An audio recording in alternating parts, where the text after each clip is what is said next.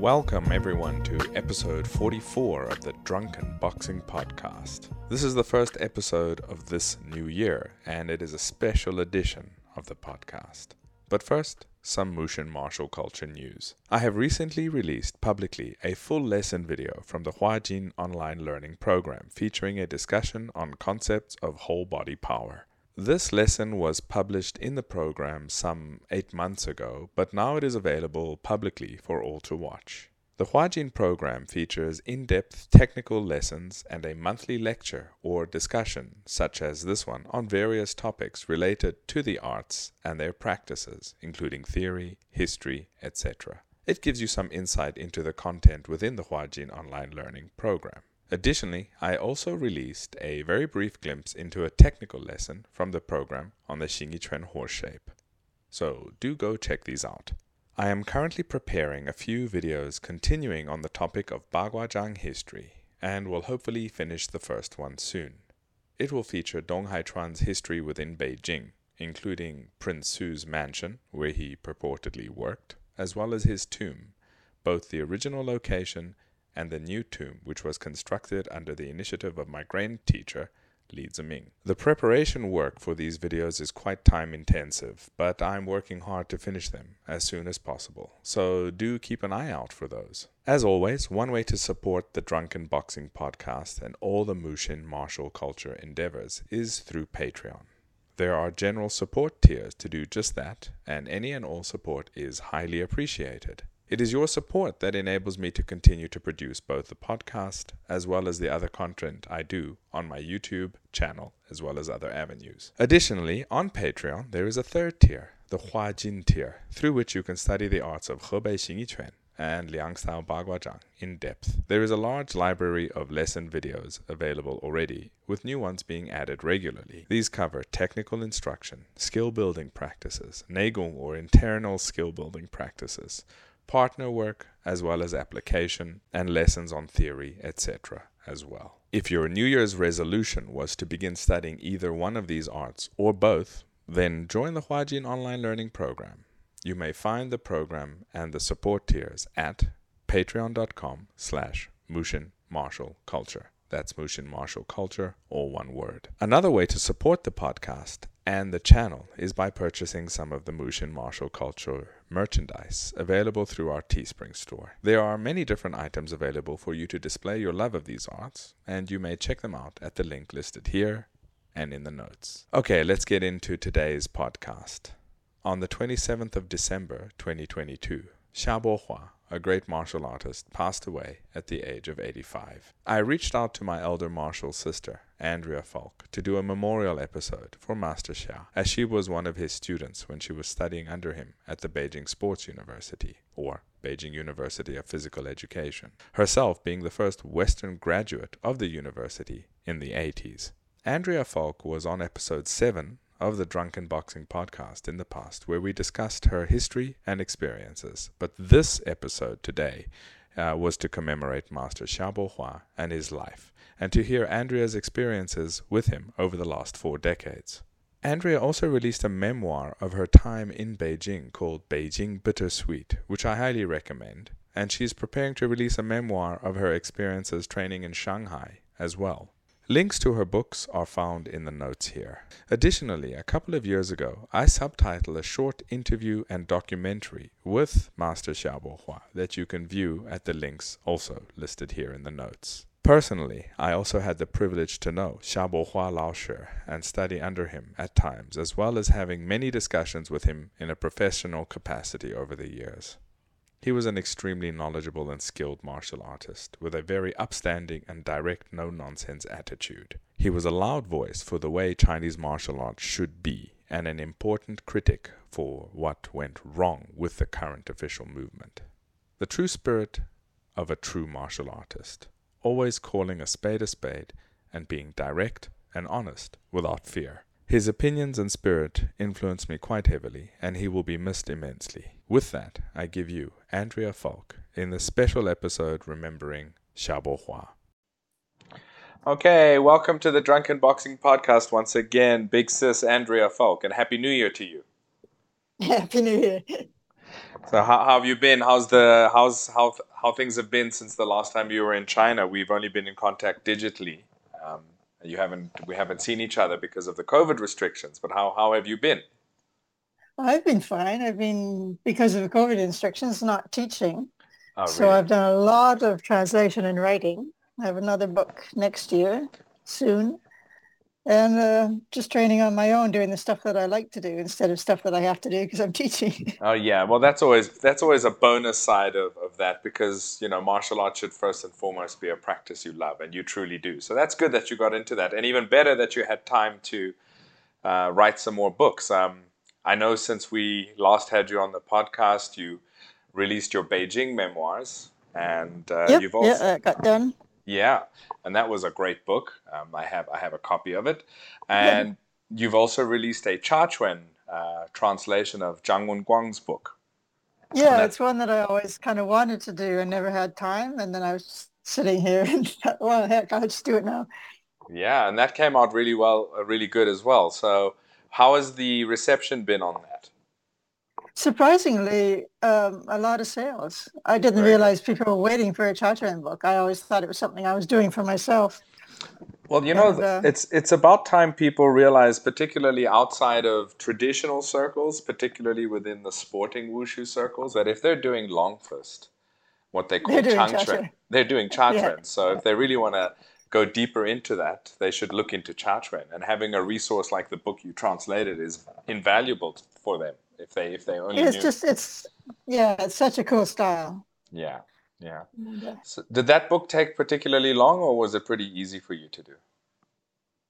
uh, it didn't take that long. Um, Okay. I, I think it just took the year, maybe Okay. even less than a year, because I just, uh, I had to do all the photos, all the images and everything, all the scanning and that. But the actual, well, I mean, I was working on it full time.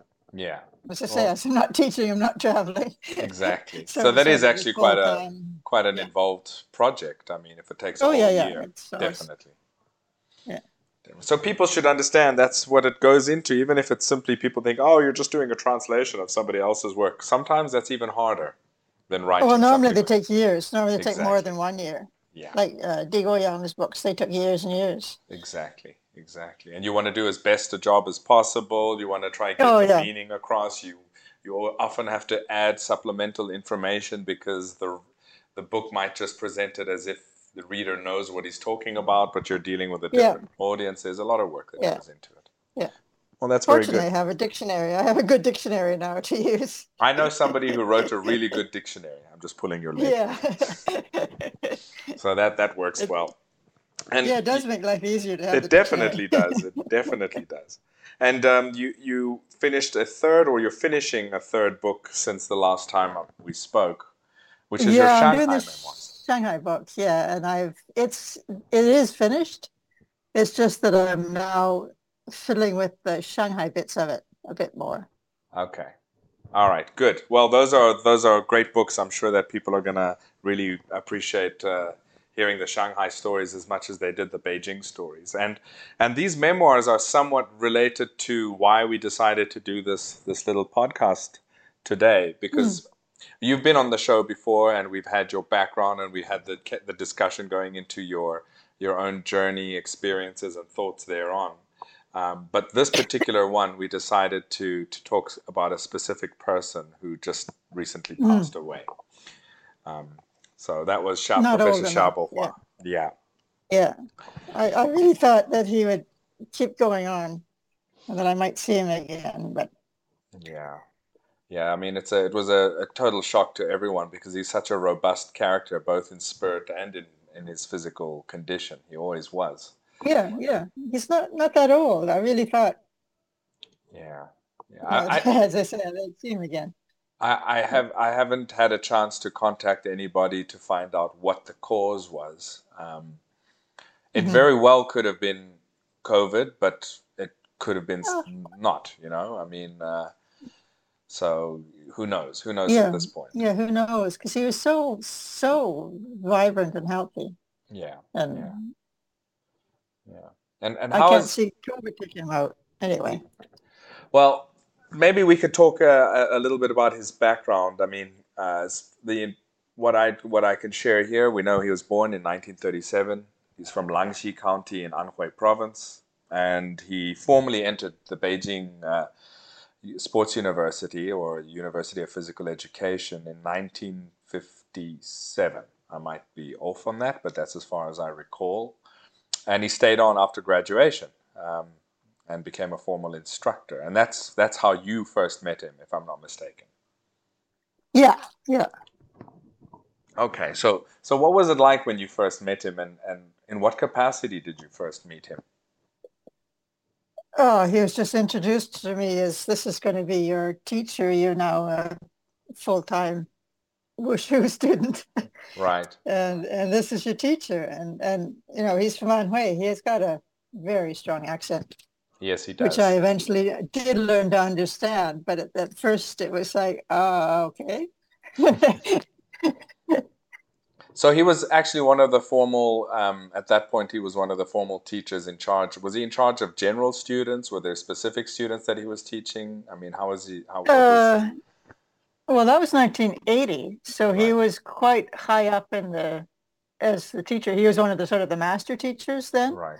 So he had the grad students and me, and he was developing the sparring team, the Sanda team.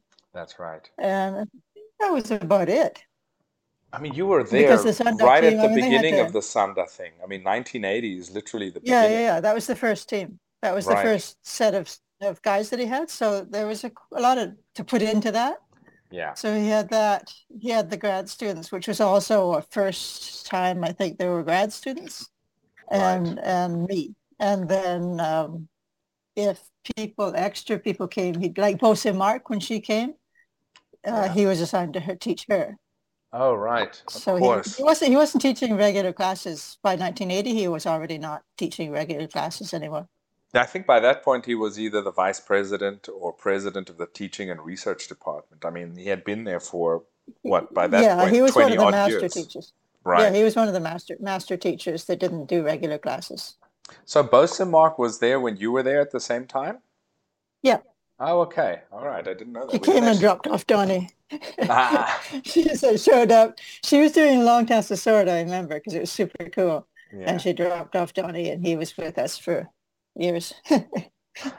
so, for the listeners who don't know who we're talking about, Bow-sim Mark is the mother of Donnie Yen, who is, of course, the famous uh, martial arts actor, more recently known for his roles as Ye Wen or Yip Man in the Wing Chun uh, uh, series of movies based on Ye Wen's. Well, I, I, don't want to say based on his life because it kind of became a movie on loosely based. It's like The Crown is based on the Queen, you know. Exactly. exactly. I'm waiting for the sequel where he takes on Godzilla. I mean, uh, yeah, and, and, the space point. aliens. I'm waiting for Godzilla and the space aliens. Yeah. Yeah, that's going to be pretty good. But they were entertaining. Particularly, I enjoyed the first one. From there on, he's very good. I like yeah. the way he researches this whatever style he's doing, and, yeah. and really hits it. What, what was he like when he was training with you guys? I mean, was he uh, as an astute student then? He was brilliant. He was. Uh, he worked really hard, and he was. He was even then like fast, faster than anybody I knew. Oh, and wow. that's when people were really fast. Yeah, of course. he was he was good. Well, even that's... even then, he was like 16, 17, something like that. Do you know if he, he participated and studied under Professor Xia Bohua at all? Or was he? No, no, he trained with the Beijing Wushu team. Oh, okay. But uh, probably regulations or something. He lived with us. And I don't really remember if he was back and forth or he was always with us. I know he was around. And I remember, like, guys remember being his roommate and stuff like that. But um, the exact details of it, I don't actually remember. Right, right. Yeah, so he would have been traveling every morning from the university over to. It's not he that might far. have been. He, oh, okay. It's not that far, but he might have been. He might have been just with us on the weekends or something like that. I don't really remember. Right, right. Well, that's a side note to actually the core of yeah, this. it's a side note. Yeah. Of this this, yeah. this discussion. So maybe we fun. can. Here's a lot of fun. Okay, yeah. Maybe we can go to your beginning experiences when you first met Professor Xia. Yeah, what was, what was he like? What did you think? And, and what, what was he like as a teacher? I mean, particularly you were one of the first uh, uh, foreign students he probably taught, uh, or at least taught seriously. Yeah, yeah. Oh, I was the first one in there, so I must have been the first that he'd have taught. Right. I think he might have been. Um, I'm pretty sure he was doing little like the Tai Chi classes at the Friendship Hotel and that. That he was he was somebody that they trusted with foreigners for some reason. Okay. He was so um, working class or peasant class background that he was sort of a a trusted person, even though Right. he wasn't a party member. You know, and foreigners like him. He's he's so uh, down to earth and honest Totally. and uh, doesn't put on any airs and that, that that I think probably he, he was put in to teach foreigners and then they realized that foreigners just really like his the way that he is. And then that's why he was probably given to me. Well, he was very practical. was You see, what you see is what you get, and what he thinks he will. Absolutely. So, Yeah, absolutely. He never put on airs. He never was uh, proud or anything like that. He was just really a straight up, really good guy. yeah. And as a teacher, what was he like, especially in those early years? And what did he start teaching you in the beginning? Uh, I started with the Changquan basics and the basic Changquan routines and that. Mm. And uh, basically just made you do it and do it and do it and do it until you fell over and died.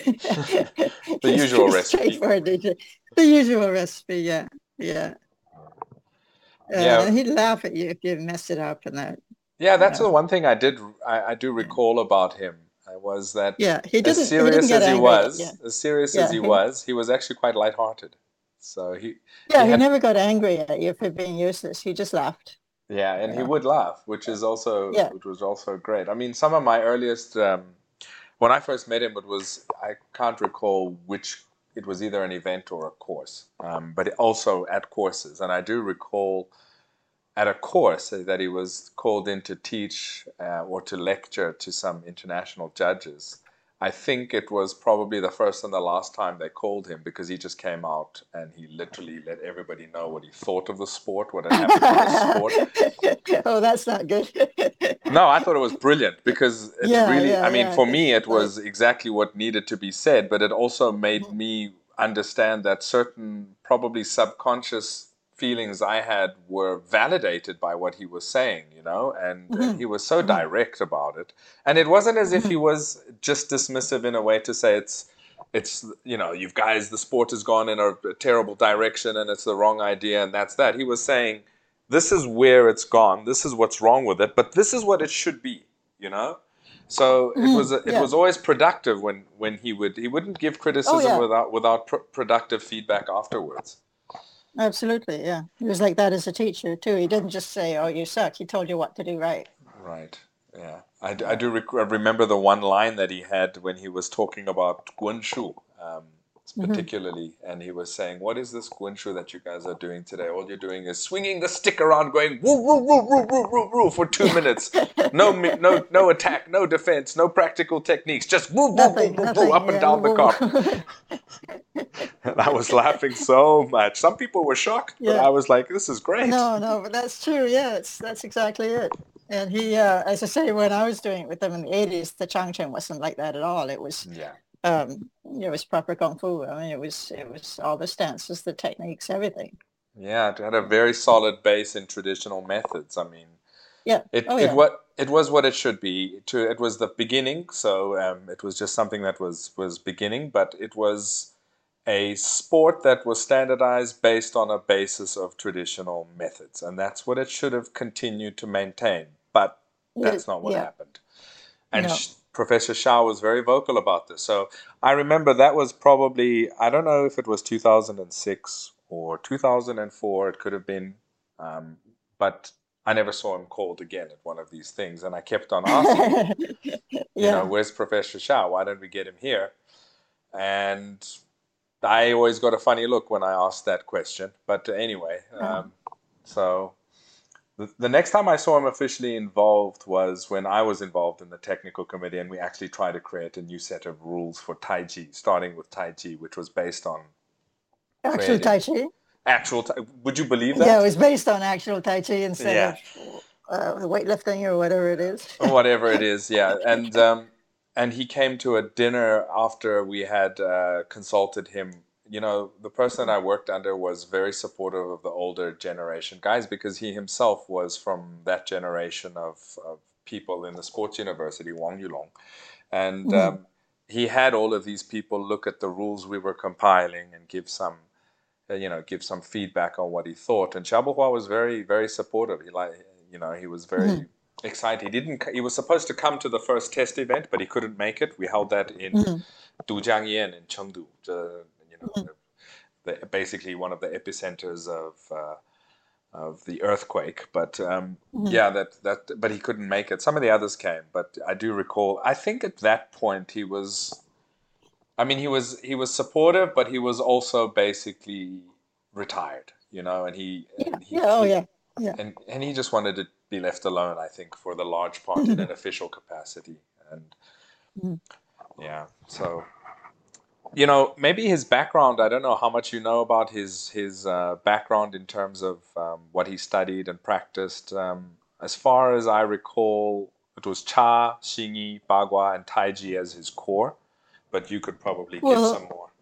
Yeah, he had, he had done martial arts before going to college, but basically he was Zhang Wenguang's student. Right. So it would, it would have been that, like the Chaquan and the Bagua and Xingyi, are like the just traditional styles, Right. because that's what they did then, and the Yeah. wrestling, of course, and the sanda.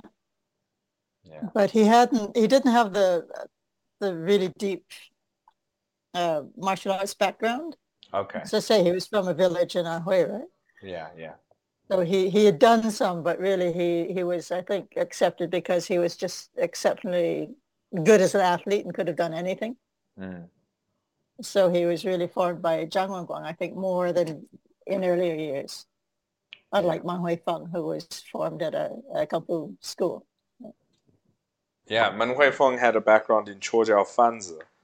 Um, Yeah, among other things. Among other uh, things, yeah. he was at a at a kung fu school from from about ten years old. yeah, So Bagua, Baji, Liu He, Shaolin, Xingyi, and of Yeah. course Chuojiao. yeah, yeah. but, Of uh, course. Xia didn't have that background. So he was really formed, I think, mostly by Zhang Wenguang, who was just amazing. So it's a good teacher to have. Yeah, for sure. And again, for the listeners who don't know, Zhang Wenguang, well, Zhang Wenguang was one of the performers at the Berlin Olympic Games. He was one of the people that performed uh, Chinese martial arts. One of the first times it was ever seen in the Olympic Games. Zhang Wenguang was one of the performers, and that was uh, what year was that? 36. 1936. Yeah, 36. that's it. There was a little video that went through Facebook not that long ago that was that performance.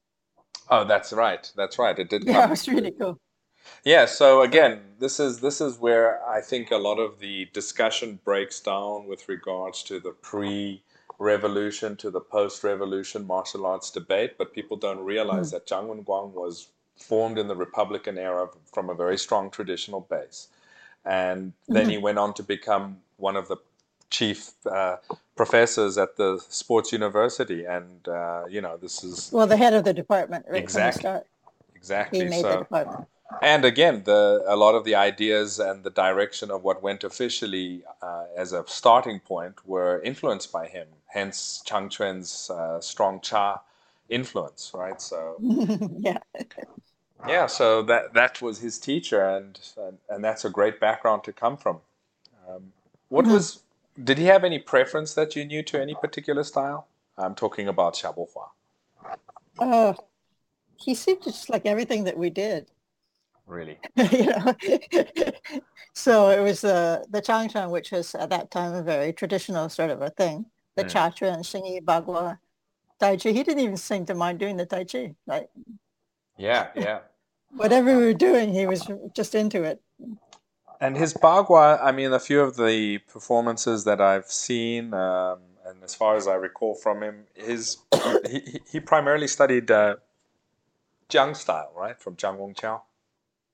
I don't know. I've been trying to sort of sort that out. The the Bagua that we did at the college was really Sun style. It was based on Li Tianji's Bagua. Right. So it wa it was more Sun-ish than Jiang-ish because I've done Jiang style in Shanghai directly. Yes, you. Yeah, you have a strong And- and background in it's- that. It's much more coily and twisty than what we did at college. Okay. And it seems to me that what uh, the college kind of stuff that we did was more Sun or with Cheng influence maybe. Okay. It's not as as coily like Jiang style gets pretty funky. Yeah. But the real the, the real stuff. Funky as in uh, would you like to elaborate on what your definition of funky is? It's it's it's very very it's hard to let's see the the opening and closing is Mm. very much like in the really deep into the hips and in the whole body Mm. And it, it the and the twist comes out like all the way through the whole body whereas the other styles seem just a bit smoother than that I see. and you have to definitely put on your Jiang style hat when you do Jiang style Okay. Yeah, I always remember discussing, you know, your your just in casual conversation with you and and you, how fond you used to you and you said you used to be a practicing jiang, particularly for its uh, um, you know, its uh, funkiness fun- funkiness. Yes, that's the word. yeah Do you still do you, is yeah do you still practice it uh, regularly, jiang style? Not as much as the others, but yeah, yeah, I haven't forgotten it anything. I haven't been to Shanghai for the COVID years. It probably won't go back. So Yeah, things Uh, are a different yeah. world today. Uh, China's Yeah, a I- I different don't- place. yeah, as I say, that's why I'm having to do a major rewrite on the on the book Oh, really? for, the Shanghai, for the Shanghai bits. Oh, okay. Well, if it'd I'm, been finished a couple of years ago, it'd be a nice nostalgic book. But it's not like, oh man. yeah. Well, I mean, Uh, but, yeah. the truth is that I know the world is a different place, but I don't think people Mhm. realize how different China is from Mhm. just before the uh, COVID until now. You know, I was actually discussing this with a friend of mine that's also been there for a good 15 years, and he's also, you know, uh, a Westerner. And just how how what's what's optimistic we used to be at like the beginning like 29 2009 2010 uh, of just Mhm. you know where the country was going and just the energy and the feeling you got there and then just how Mhm, yeah, how that's yeah. 180 degrees in another direction over the last Mhm. and it's not just the covid years i mean the covid years really cemented it it was a few years before that that it things just weren't the same for some reason Mhm. and uh, it's it's a for me it's a tragedy because you kind of sit back and think you know it had all this potential and it was it was just booming and becoming so bright and then suddenly it's like somebody turned the light off you know Yeah, yeah, I really had fun in Shanghai the last trips, Mm. like 2000, what, 15, 17, even 19. yeah I And there was an energy there. yeah And uh, I don't know, I don't think I'll go back. well but the let's see. Jiang style, yeah, as I say, it's a really fun group of people and, and we were like really, really traditional stuff. It was fun. Yeah. Well, that's good to hear.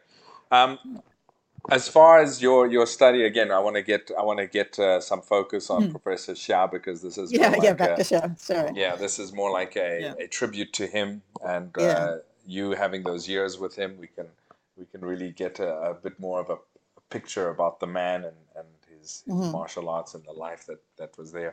So you started off learning Changquan basics, and then was there at any point that you moved on, or he decided to move you on to something else? Uh, no, I, I tore a shoulder ligament, Oh, the, uh, the clavicular to shoulder blade. So I couldn't really use use my right arm for a little bit.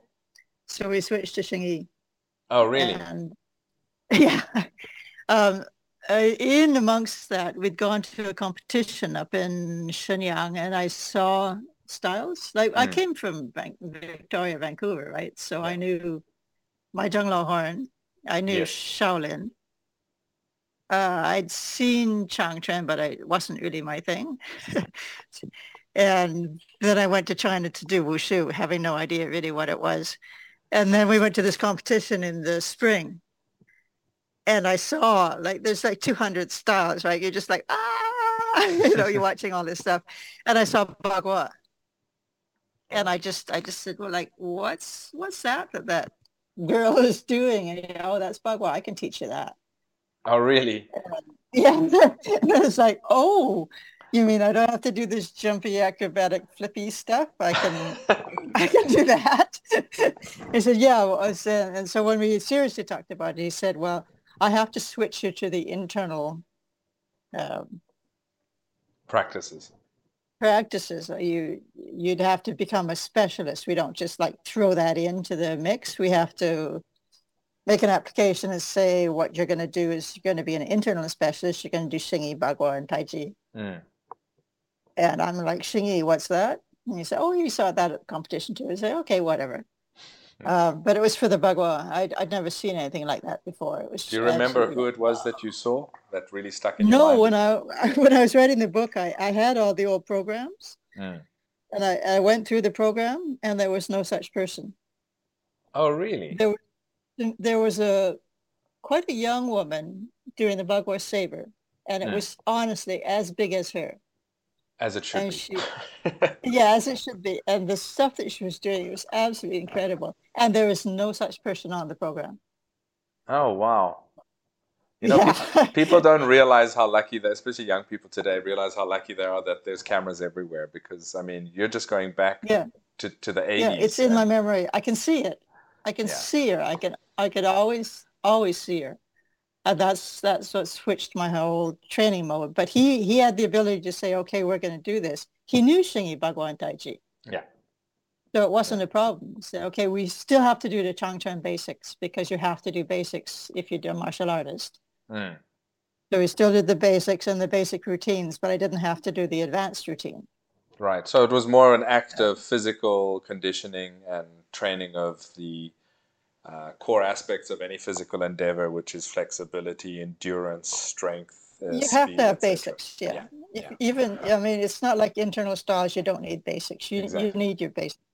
So it's all the wushu basics, all the warm-ups are always um, Changquan warm-ups, all the kicks, all yeah. the stances. I had to do the the five routines for the basic level and the intermediate level. Mm. It's not that I stopped doing Changquan. Right, but I didn't right. have to go to the upper level. I didn't have to get the aerial cartwheels and stuff like that. I didn't. Right. I didn't have to become. A, I'm not a jumper. I didn't have to become a jumper. Right.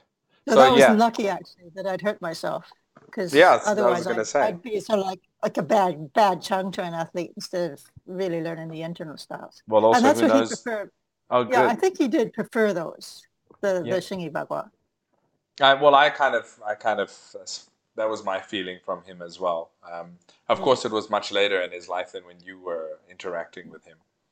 I yeah. do remember that at that course, and it was, you know, you'd stay there for a week. So he was there for a week mm-hmm. or 10 days yeah, or so. Yeah. And, and he'd practice on his own in the morning, right? Yeah, I would be getting up to practice every morning, and the only other person out there would be him.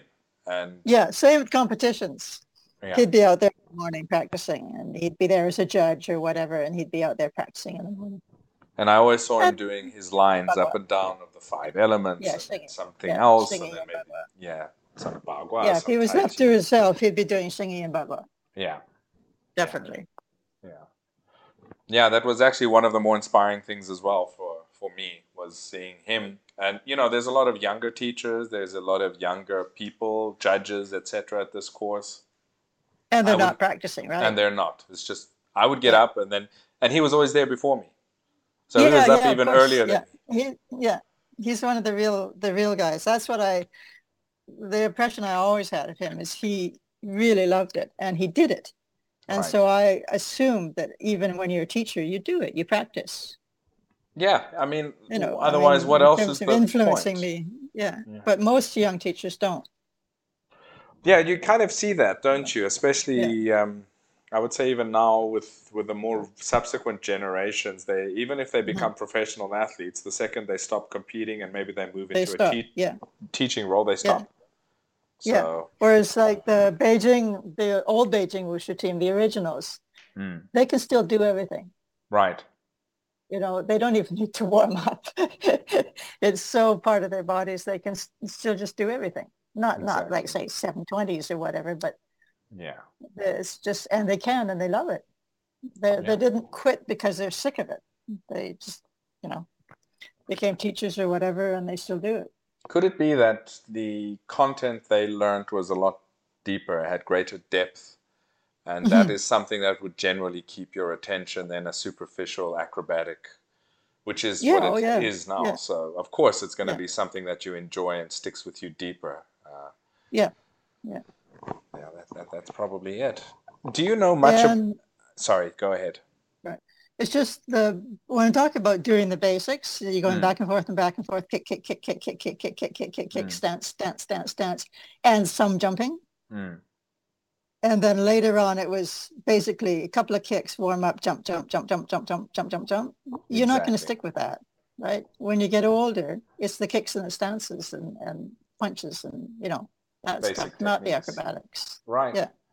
Right, and I mean, if if the majority of your practice is focused around acrobatics, as you get older, you can't do them for sure, or you You get just injured. stop. So, yeah, so what do you, you have left? stop. Yeah, Yeah, you, yeah. you don't have anything left. So Yeah. that's a That's pity. I was really lucky to get switched to the Xingyi Bagua. And what was that like in the beginning? Hell, absolute hell. what what what did he Um, start you with? Santi Shi. Good. And I had a sore shoulder. oh, of course. So Santi. Shi on one side. As he waited for me to say, my shoulder's better, I can stand on the other side. Mm. And I waited for him to tell me to stand on the other side. I think I did like a month of Santi Shi On one side. on one side. Which arm was the injured one? The right arm, of course. Oh, gee. So you were standing Yeah. in left-sided Santi Shi. Well, that's the basic Santi is- Exactly. Is on the left side. Yeah. Yeah. Yeah. I'm So- still more comfortable on that side. That might have actually been inadvertently or, or not very good. Yeah, good for you. A very, very, good foundation. very good for me because nobody does that anymore. Right. And I did it. Right, right. I mean, if you speak to Di Lao and he tells you about Zhao Zhong, Zhao Zhong stood for Yeah. three years. Um, Yeah, three many years, people yeah. don't after that. Zhao Zhong being his teacher for the for the listeners out there. Yeah. Um, yeah, but after that, there wasn't that much of a requirement for people to. I don't know, you know. Personally, I'm in kind of two minds about it. Like, do we need three years, or uh, do I don't know about three years, but it was it's definitely good to stand in Santi. For Yeah. Xingyi, if you you haven't done the standing, you don't hit the the moves when you're moving fast. exactly Because exactly Xingyi is, is fast. It's not a slow style. It's a fast style. You have to be able to hit the moves. exactly. And and and, and everything has to arri- arrive at exactly the precise moment same it's time supposed to with arrive. power and balance and everything. If you haven't done the standing and you put power into it, you're, you're not going to be able to hit it right. Yeah, you'll be off time. Up and down will be moving at different uh, speeds. Uh, the whole Yeah. body won't arrive when it needs to. It needs to lock into that. Yeah, Posture. Yeah. yeah. So he had you standing in Santi. You you you did Yep, one side lots for of a standing in. Santi. I think so, yeah. And then we did the, the five elements. Right. And then uh, we've got the 12 animals. There's some little routines in there, two-man routines. Nice. Did he Uh, ever say to you, "I'm going to teach you what is considered or what is coming from a Hebei derived line, or this line, or that line," or did he just say, "This is Xingyi, and uh, that's what we're going to This do"? is Xingyi. Yeah. I had no idea there were different styles in that, but it was essentially Hebei. When I learned with Diguang later, it was pretty much very close to the same thing. Same thing. Yeah. I was lucky I didn't do Jiang Rongqiao style later, because that would have really messed me up. So you mean Jiang Rongqiao's style of Xingyi? No, yeah, we were talking about funkiness. Yeah, Yeah. if I had gone to that when I started training in Shanghai, that might have messed me up a bit. All right. Okay. But uh, as such, I've done nothing but Hebei really. Okay. And, He didn't say, but it was Hebei. he didn't say, right? So, but when you were going through certain aspects, I mean, you must have gone through the animals, the elements. I mean, Yeah, how, yeah. did he have a preference in terms of how he taught it? Did he did he follow a sequence? Was or was it a little bit a little bit less uh, structured? No, no, the traditional sequence. Okay.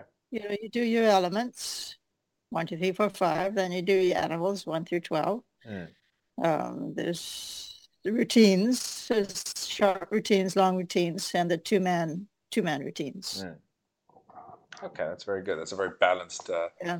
standard. Yeah. Oh, yeah. It was very traditional, standard. Uh, the only difference would be that it was done within the year. Yeah. So it was a kind of uh, abridged kind of syllabus? No, no, no. It wasn't abridged. I No? a lot. Okay. It wasn't Okay, good. abridged at all. It's just that instead of taking 10 years to learn all those things or whatever, you took one year to learn it because I was a specialist. You're a specialist, but that's also what you're doing all day. So it kind of does That's what I was sense. doing all day with three hour classes plus a couple hours training, six Right. days a week yeah. uh, for a full year. And my job was to learn to be a teacher.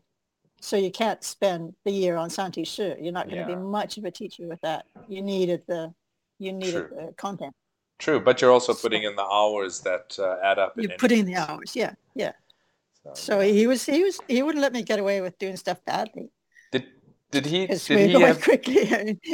Did he have a, a, a seat did he did he like all right in the morning you would do your your warm-ups your basics etc and then would he say okay stand in Santi Shi or after a bit of time did he just expect you to do that on your own well, there's a set. The warm up is pretty set, so you do Mm. that and then you practice. You have your whatever it is your class doing. So Okay. you couldn't stretch out your warm ups and and Skip get some- away with anything. I mean, the warm ups take a certain amount of time, and then you you do your class. Yeah. Okay. Okay, and then when did you start moving on to some of the other internal arts with him? Like uh, you said, after after you came back from Oh, that gosh. competition, you had already told him that you were quite keen on Bagua. Yeah, yeah. So um, da, da, da, I have to go to my book on this. oh, it looks like I was doing some Tai Chi probably because of my shoulder injury. okay, that would so sense. would have, yeah, started some, some Yang style Tai Chi. I remember that was like death on wheels. Um, I was not a Tai Chi athlete. Um, so that would have been the shoulder injury. Right. uh, Yang style. Uh, uh, it still makes me shudder. Were so you? it's, it's later you- on. Later on, I did a lot of Tai Chi, but uh, Right. Right. um, yeah, I was injured. So actually, what I started with, I think, might have even been before we went to that competition. I don't even remember if I was injured during that, Mm. before that competition, because I remember performing. Right. Um, we did a little performance tour after the competition, so Mm. and I was doing stuff, so I don't have that great a memory. Um, I was doing Yang style. That was because of my shoulder injury. Okay. And Were you, then when that's I what that's what I wanted to ask you. At that point in your martial arts, you know, career and path, did you have a bit of a? Did you were you not interested in Tai Chi at all? Uh, at all okay. zero. Right. Uh, it was when I got switched to the internal disciplines and did Xingyi Bagua Tai Chi Mm. that then it made more sense as a thing to be doing. But I was only doing it because I was injured. Okay. at the time, at the first time. And So- you know, 88 is long form. A nice, You a nice it- brisk little Tai Chi form, huh? 88. well, you take somebody from Martin Horn and sparring, you Yeah. put them in a huge gymnasium full of people doing Changquan and sparring, and you make them do Tai Chi in the corner, right? just just imagine it. It's just, uh, Uh, the, re- the rehab corner, that's probably what you felt. yeah, it's, it's the rehab corner off the carpet, like uh, onto the wood around the edge. Don't Tai waste our, our carpet use. was, yeah, was doing really cool stuff, right? So, it was hard. Do you still Yeah, remember yeah. that, that that routine? I could probably do it if I had to, yeah. The question is, would you want to? no. I was traumatized rather. Okay, and we were getting into you know how you moved on to the other internal arts with with uh, Xia Bohua. Uh, yeah, so we started with Xingyi as as kind of what we did, and Hmm. Bagua got in there eventually. I was always doing the Changquan Changquan basics and weapons. Mm. Um,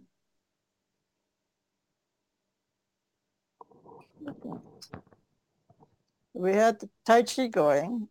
Yeah. It was emphasizing the Xingyi that whole year. Uh, he went away.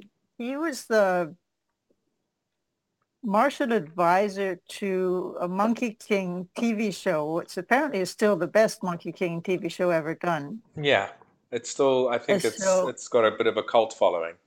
Yeah, yeah. So he was the martial advisor, and he also got to be a bad guy. Oh, okay. That's always a explained bonus. to me, you know how I jumped up into that tree? And it's like, no. I said, well, it was filmed jumping out of the tree and then they shot it backwards. It's like, oh, wow. That's,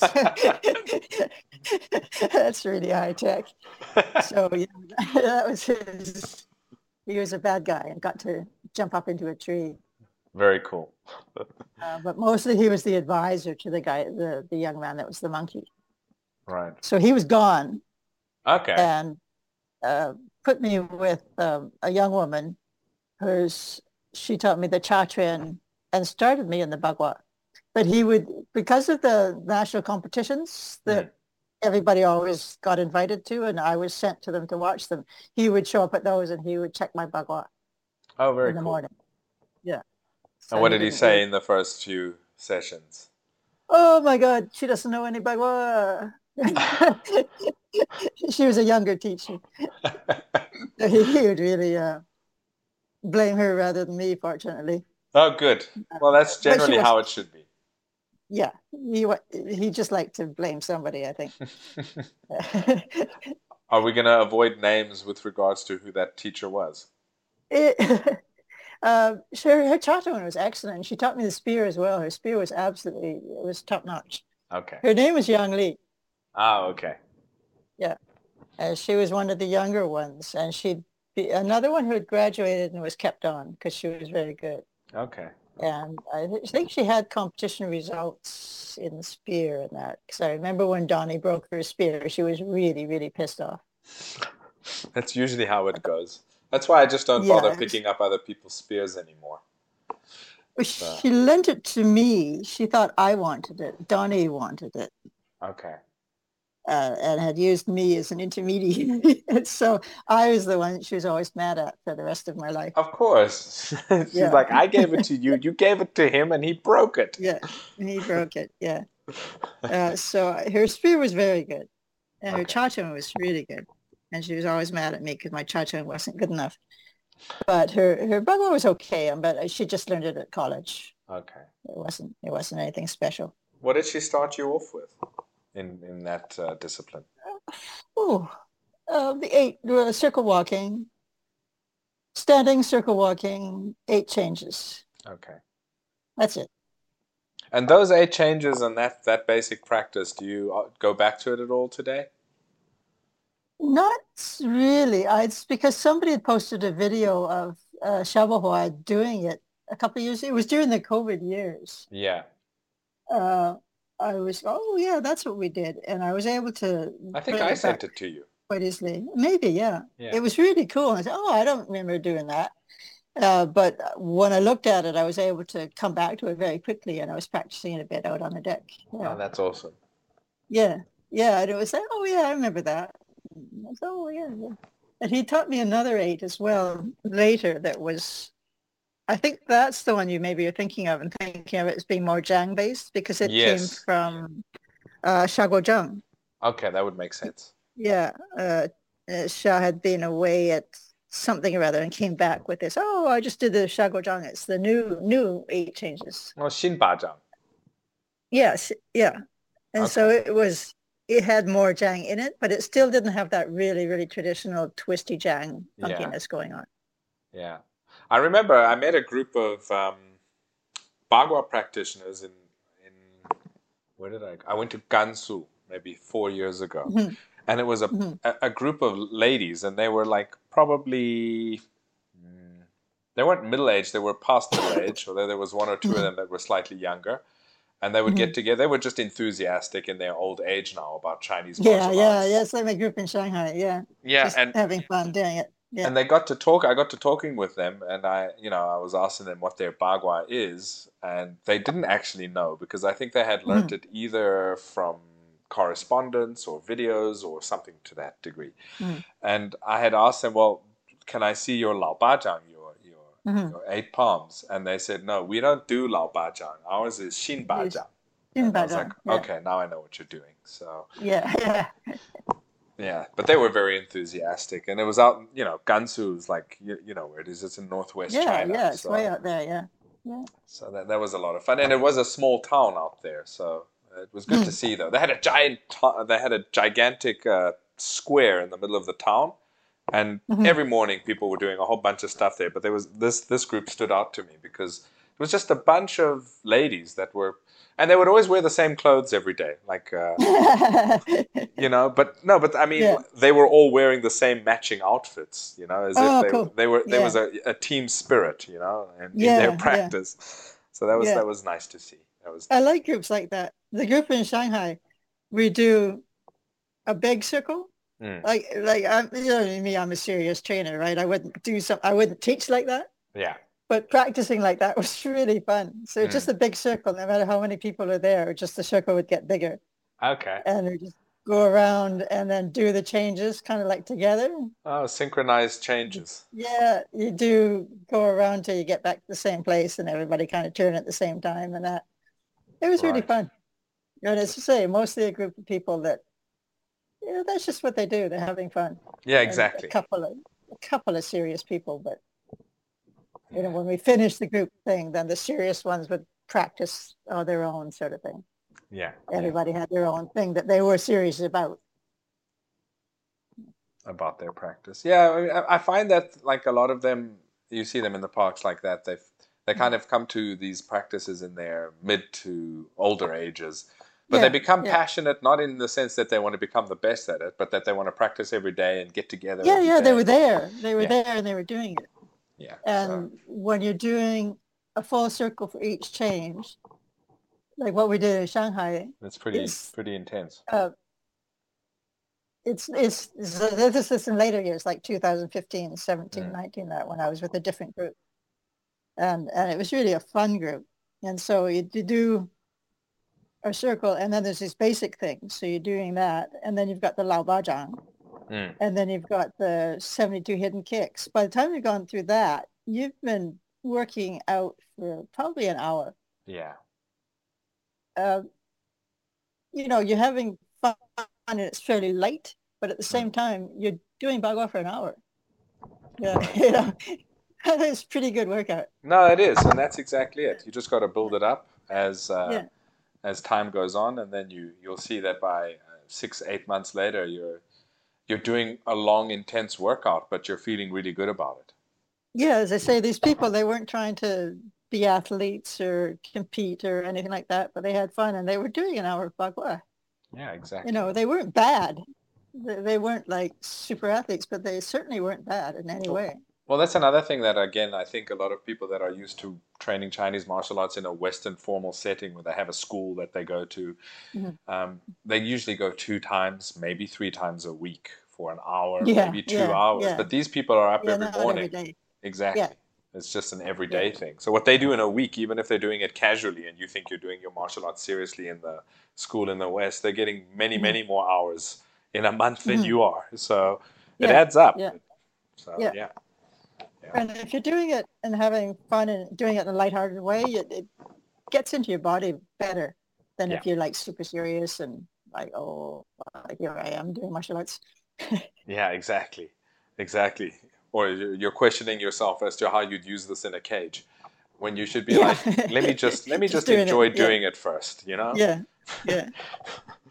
Yeah. And then they'd always be like, "Oh, you learn so fast." You say, "Yeah, uh, but I'm a professional. It's it's okay that you're not learning this." Like I'd pick up stuff and they'd, "Oh, yes, I did." And I said, "No, I'm a professional. It's all right." And Yeah, then they go, "Oh, yeah, she's a professional," and Yeah, feel good it your about themselves. life. Yeah, yeah. Did did Professor Xia have anybody that you would consider a, a favorite student at any period there? Me. Oh, course. good. Of course you. Okay. No, I mean he that didn't- that was a rhetorical question, by the way. No, he didn't have students. As I say, by that time he wasn't he wasn't teaching classes. Mm. So he had the sparring guys, who of course he obviously loved to bits, Yeah. and he had me, and then uh, the grad students. And uh, no, he didn't play favorites or anything like that. Okay. No, but anybody that he thought was like Yeah. you know gifted or that he he would uh, try to try to give a little bit of extra extra attention to because he thought somebody was either working harder or I don't know. Anyway, it's just uh, just an idea that I that popped into my head. No, I, not not that I noticed anyway. But Okay. And, and you mentioned the Sanda group, or at that time it was still called Yeah. Sanshou, and um, yeah, Yeah. In my opinion, they should still call it Sanshou, but that's a discussion for another day. whatever.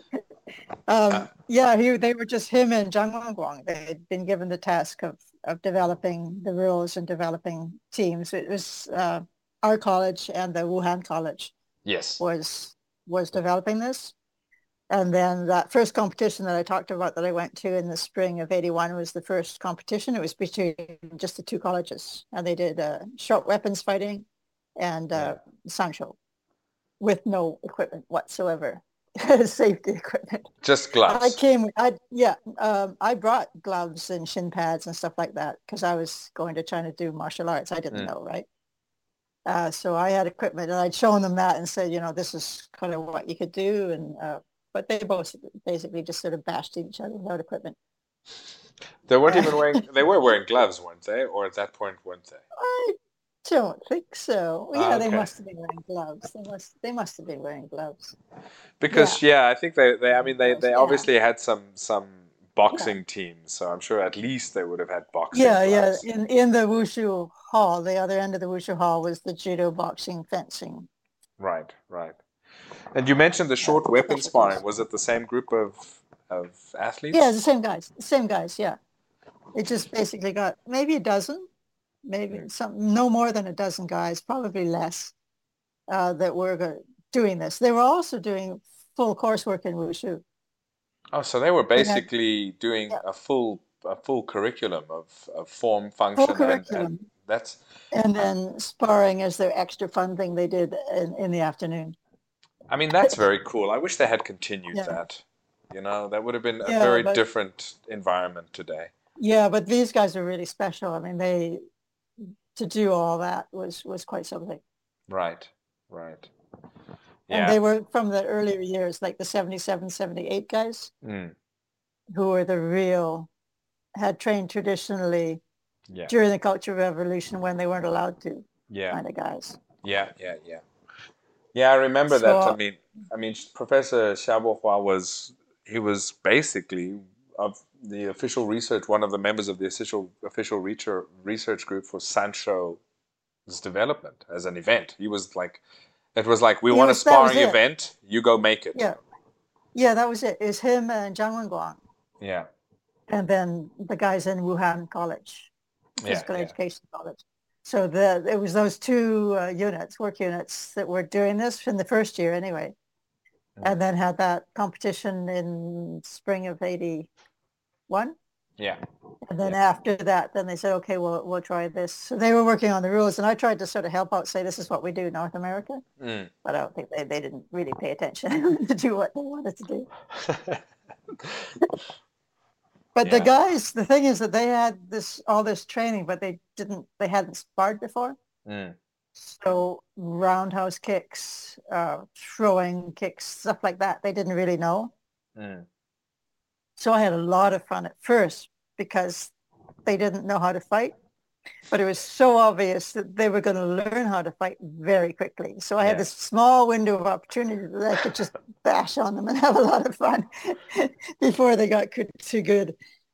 Okay, so Professor good. Professor Xia was open to you actually training and, and messing or Yeah, getting yeah, involved there. That's great. Yeah, yeah.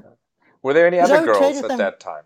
That No, no, no, no, no, no. Yeah, of course not. much. No, no, gosh, no. The girls were scared of me. I think took them a while to get um, to get to talk to me because I was maybe a bit scary. I was twice as big as them, and I was sparring with the guys. Right? They were just like, "Wow!" But yeah, it was fun because I, you know, I'd come straight from North America, so I was doing the the throwing roundhouses and Mm. stuff like that, and I came from a style that was very, uh, very practical. Now we did equal sparring and form. Well, Alex So- Kwok, who you studied With Alex under, Kwok, yeah. I mean, Yeah. he was well known on the sparring circuit. He was a long- amazing. Yeah. Yeah. He was still probably one of the best fighters I've ever seen. He would just play with people until he decided that that was enough and then he'd just bash them. Uh, people used to challenge him and he'd just like, no, no, no, no, it's like not worth the trouble. And then finally it's okay, whatever. And then he just sort of play with them until he got tired, and then he'd bash them. he didn't have. It's just. and people who don't know him. I mean, if you meet him Yeah. on the street, you'll think he's the No, nicest person He is. on earth. He he is. is. Yeah, he He really is. is. He is the nicest person on earth. Yeah, yeah. And I say when when he bashed you, he'd never hurt you. Like if he'd practice sparring with us, and he'd let you try stuff and that, and then he'd he'd show you with the air quotes, show you where your weakness was. Um, but he never bashed you hard. He just bashed you enough that you knew You that's where understood. your weakness was. Yeah. He, never never hurt anybody. Yeah, yeah. Actually, I, I spoke to him on, well, I messaged him through, through Mhm. the messaging app. I think it was maybe eight months ago, asking him how Yeah, he's doing. yeah. Yeah, he's, he's, Yeah. he's doing all right He's doing fine. Good. Yeah. Yeah, he's doing all right. It's been years since I've seen him. I don't know when the last time I saw him was. It might yeah, have been last night, eight years ago. I don't know. yeah, I'd, I'd see him at, at the national competitions here in Canada. When Mm. I'd go to judge, he'd be the head judge. Yeah. And that was always, oh, that's only why I went, to see him. Yeah. Yeah. Yeah, I don't even know if he's still doing that. I'm, I'm not too sure. I don't know, because the last time I just couldn't face it anymore. They're just too fast No, I mean, you, you, uh, uh, I'm an A judge, which means I'm looking for the technical Errors. errors. yeah. And there's only, there's a short list of technical errors and you can't take points off for stuff that's just you don't like, Right. like you used to be able to.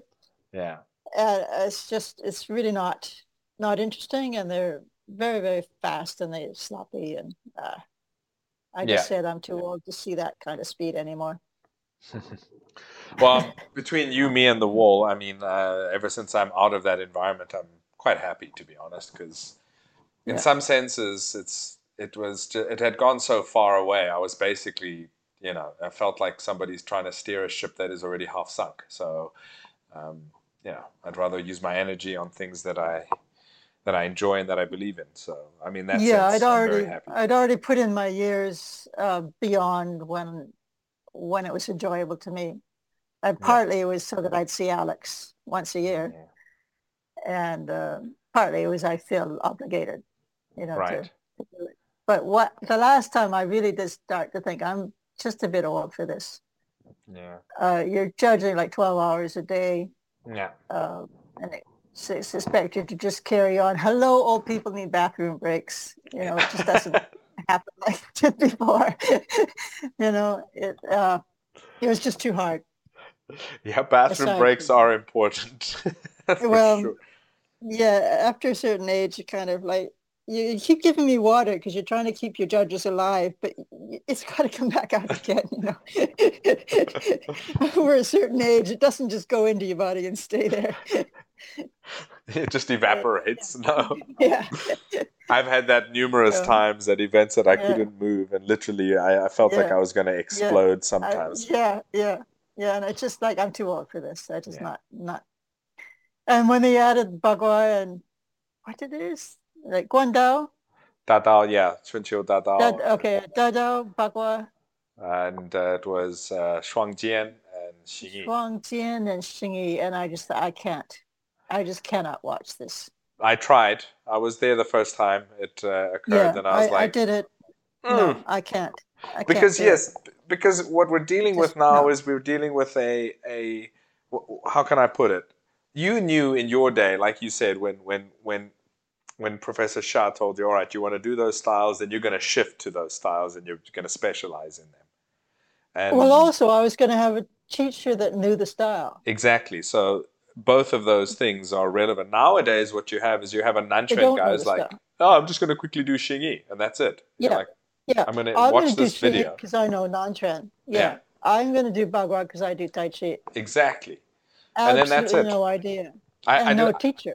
I've never seen one decent Tangni Bu step in one of those events to date. No, no, Not one. never. And not one Santi Shi. Yeah, and that that's the other side of it. So Yeah. Um, no, I was, it was, it was more than, more than horrible.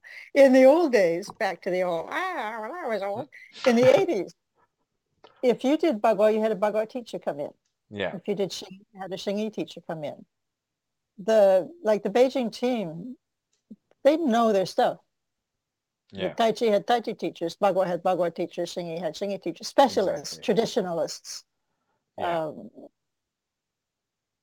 Western Jujun, right? Is coming in and, and teaching. They would come up to Beatty for Zhang to to look at their chatter. Precisely. Precisely. And he would really go at them. He wouldn't say, "Oh, you're famous. You're really good." He'd he'd correct them. Yeah. You know, they really took their traditional style seriously, and every part of the country had their own traditional style that they took seriously, mm. and they had traditional teachers come in and do them. So when you went to a nationals competition, even though there's a Changquan drift because that's the main training, mm. it was nothing like today. I mean, like today. people sort of complain because oh, their Tangni Bu is bad. Yes, but they're doing it. Yeah. Right. No, and and they really they took it seriously. Yeah. Yeah, I mean, back then I remember even Zhao Dayuan was teaching at Bei, Bei, uh, Beijing uh, High, the Beijing team. Mm-hmm. They'd mm-hmm. call Liu Jingwu. Mm-hmm. Uh, I mean, yeah. they called a wide variety of people to go help out there. And yeah. uh, and now it's like, no, you want to learn this? Let me teach you. And the guy doesn't here's know what the hell he's doing. Yeah, oh, watch the video. Let me Look show you quickly. Video. Watch the video. Yeah, yeah, here it is. It's easy. You guys can do a 720 twist. You can certainly stand without moving. Exactly. Doesn't matter what the stance is. Yeah.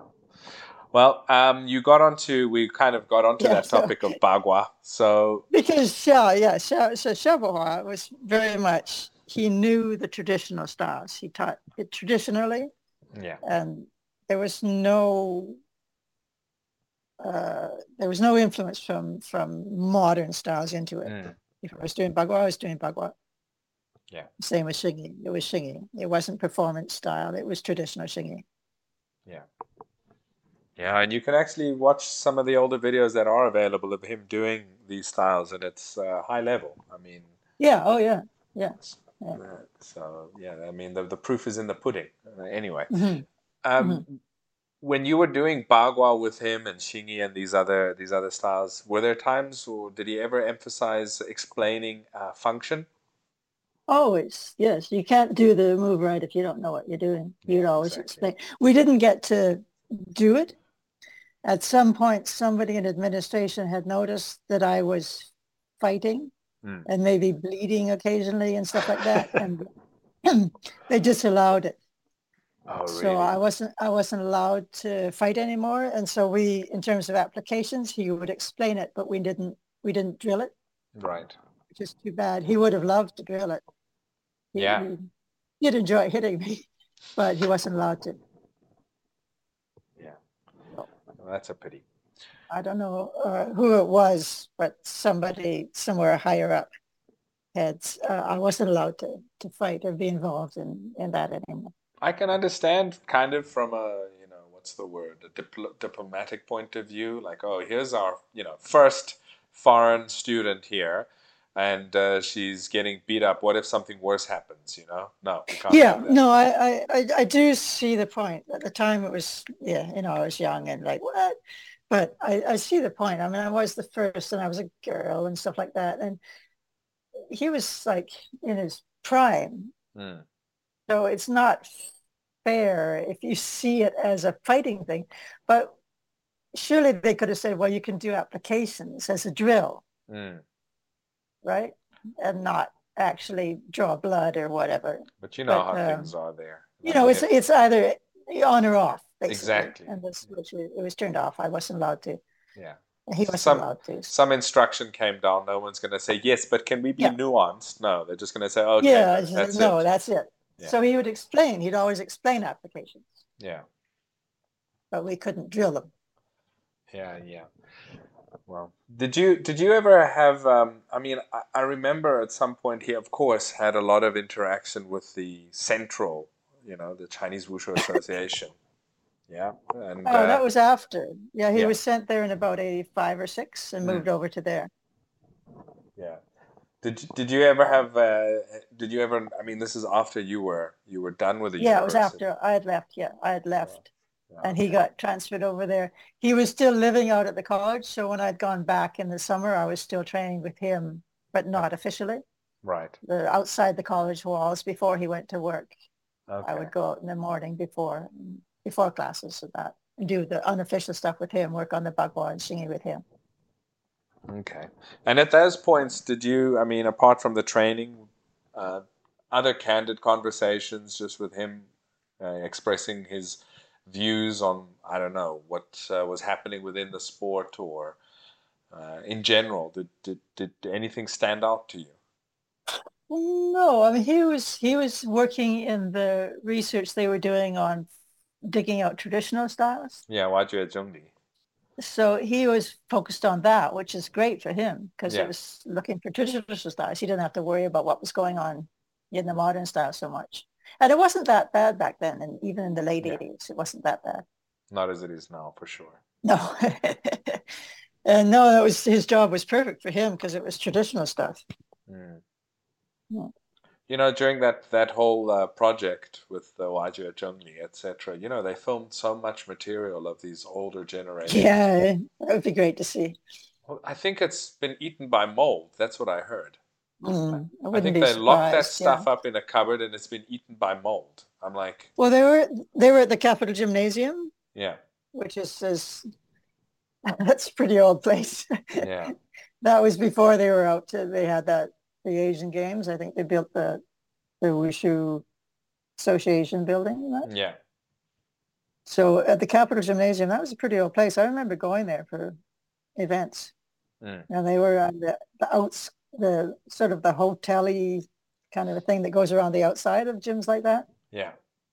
It was, it was pretty old. I wouldn't be surprised if everything was just sort of faded away. Yeah, I've asked a few people that work there while I was still, you know, had connections and involved in, in certain ways, and it's almost a Mm. taboo s- subject. It's almost It a would be taboo. on, it wouldn't be digital, it'd be on film too. Exactly, but I've asked Yeah. them a million times, "What are you doing Yeah. with it?" No, we've got it. I'm like, "Well, can you digitize it?" Mm. So no, well, um, er, Mm. um, that's basically it. I'm like, "What's the point of having this if you just sit on it?" You know, for almost we're going on Um, to 30, 40 years now. Yeah, Yeah. yeah. Uh,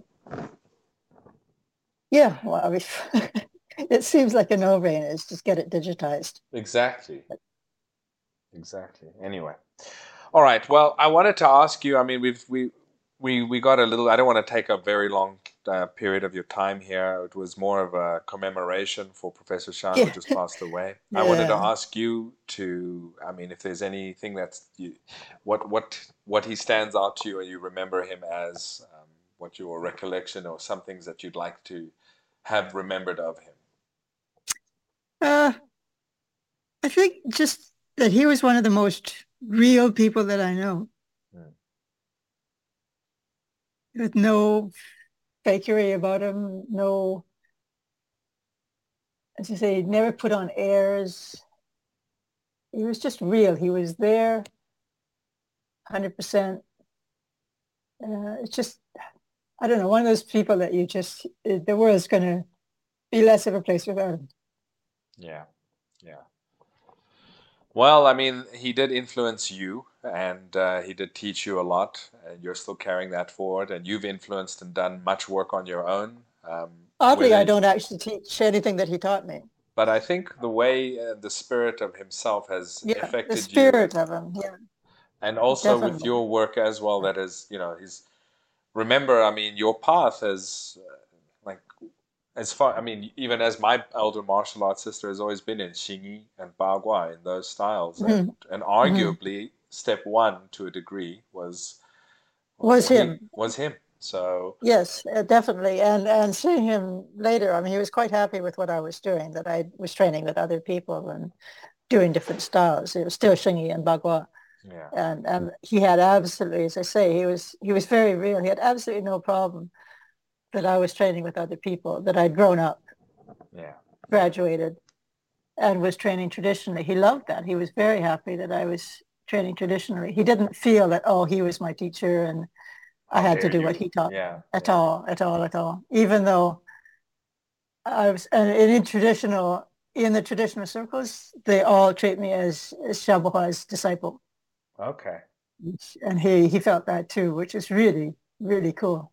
Yeah, that's that's. we weren't allowed, that, that relationship was not allowed at the time, Mm, but everybody, that's kind of who I am. in China. It's um, Yeah. a very important part of my life. Of course, and we're all we're all luckier because of the of your path and and the the work you've done uh, in in in all avenues, from writing to teaching and just to general dissemination. So, um, I mean, as his one of his, his disciple for sure, uh, one of your main teachers. I mean, that's part of his legacy. It lives on through your work. So that's great. It's my formation. Yeah. Yeah. Yeah. Yeah. All right. Well, uh, just wanted to to do a little a little uh, memorial for him, and uh, and it's been great. We got a little bit of insight into your time with him. We also touched on some other topics, and uh, yeah, let us know or let me know uh, when your next memoir is is out, and I'll be sure to let let people know through the different avenues. Um, Okay. Soon. Soon. Okay, good, good. And uh, for those that are interested in, in the Beijing years, that memoir is out. And so uh, some of these aspects we touched on today uh, are in there. Yeah, so there we go. Okay, thanks, Andrea. Um, it's been great, and uh, I'll Yeah. be we'll be in touch as usual soon. You keep well out there. Yeah. Okay. Okay, bye for now. Bye.